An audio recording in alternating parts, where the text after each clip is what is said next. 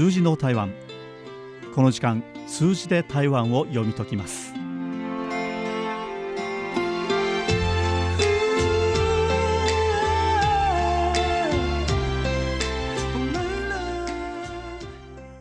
こんにちは。この時間ご案内は早田です。さてまず75という数字からご紹介しましょう。世界第75位。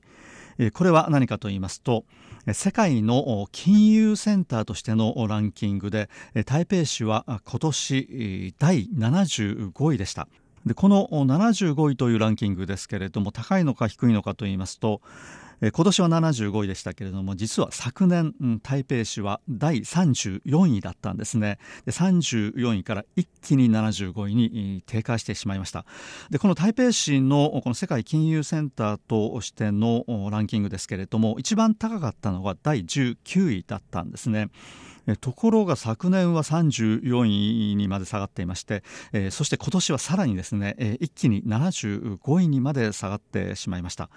でこのランキングですけれども、世界の都市の金融センターとしてのランキングを出したものでして、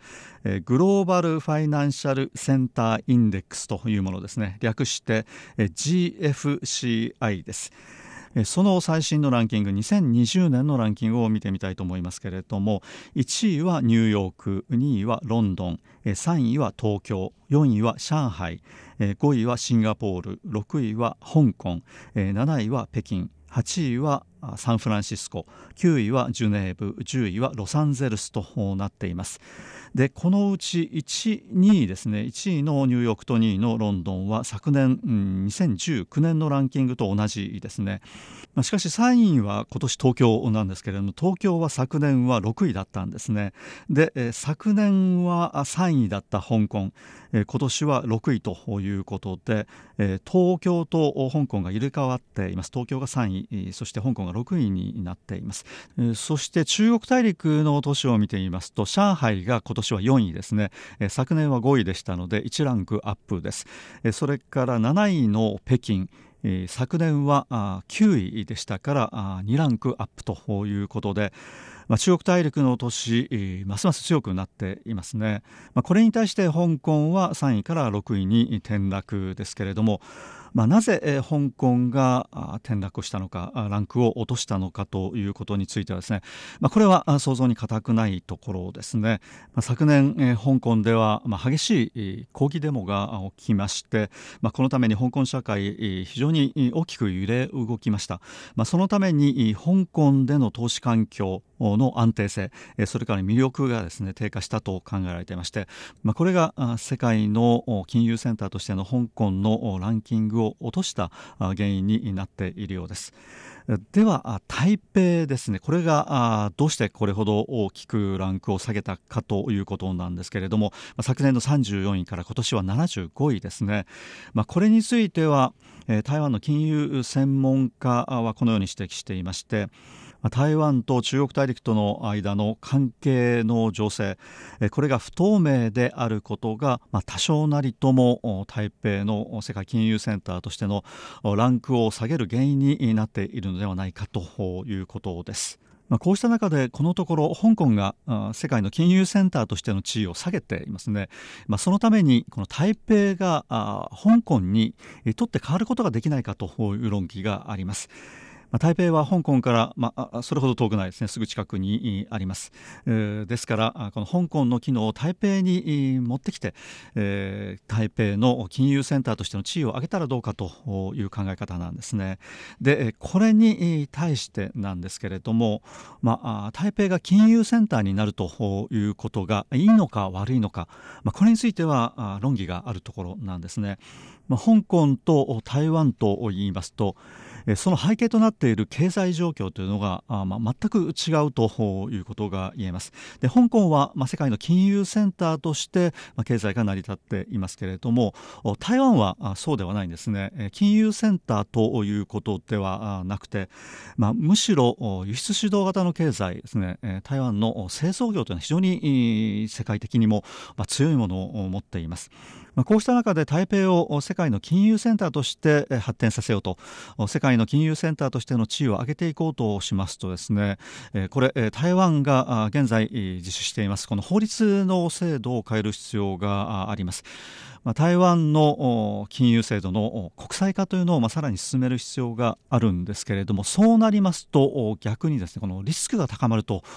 いうデメリットがあります。で金融面でリスクが高まりますとこれがですね台湾の製造業に影響を与えることになるわけですけれども、まあ、そうなると本末転倒台湾の経済を支えている製造業貿易に非常に大きな影響を及ぼすことになるわけですね、えー、ですから台湾の金融センター世界の金融センターとしてのレベルどのくらいのところにするのかということは、ね、これ非常に難しいところなんですね。まあ、ということで、えこのところの、まあ、世界の情勢の変化の中で、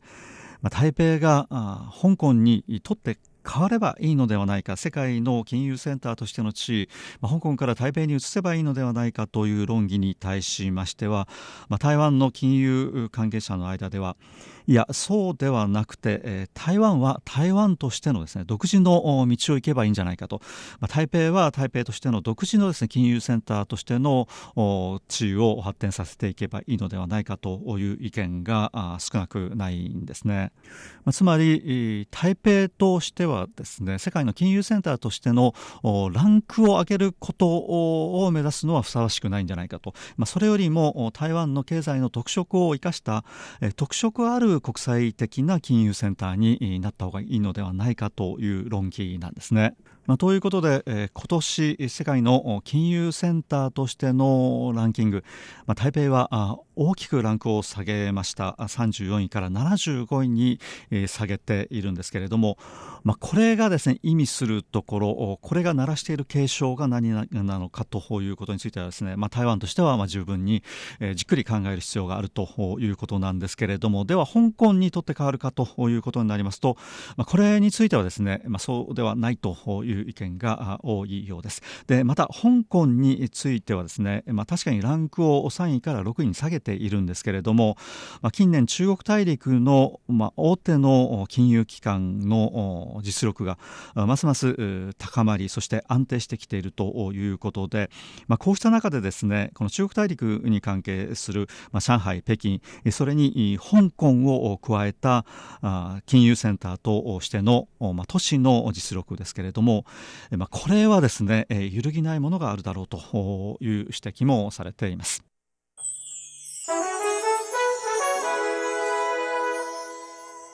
まあ、こうした中で、まあ、先ほど香港の話題を取り上げましたのでもう一つ香港に関する数字をご紹介します。それは3161ですね。3161人という人数ですけれどもこれは今年上半期1月から6月に台湾での居留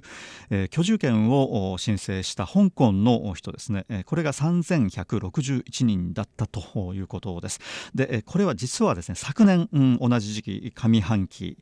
えー、1464人だったんですね。でそれから倍以上に増加しています。で、えー、また香港の人で台湾での定住を許可された人ですね、えー、これは722人。これ今年上半期ですね。で、えー、昨年は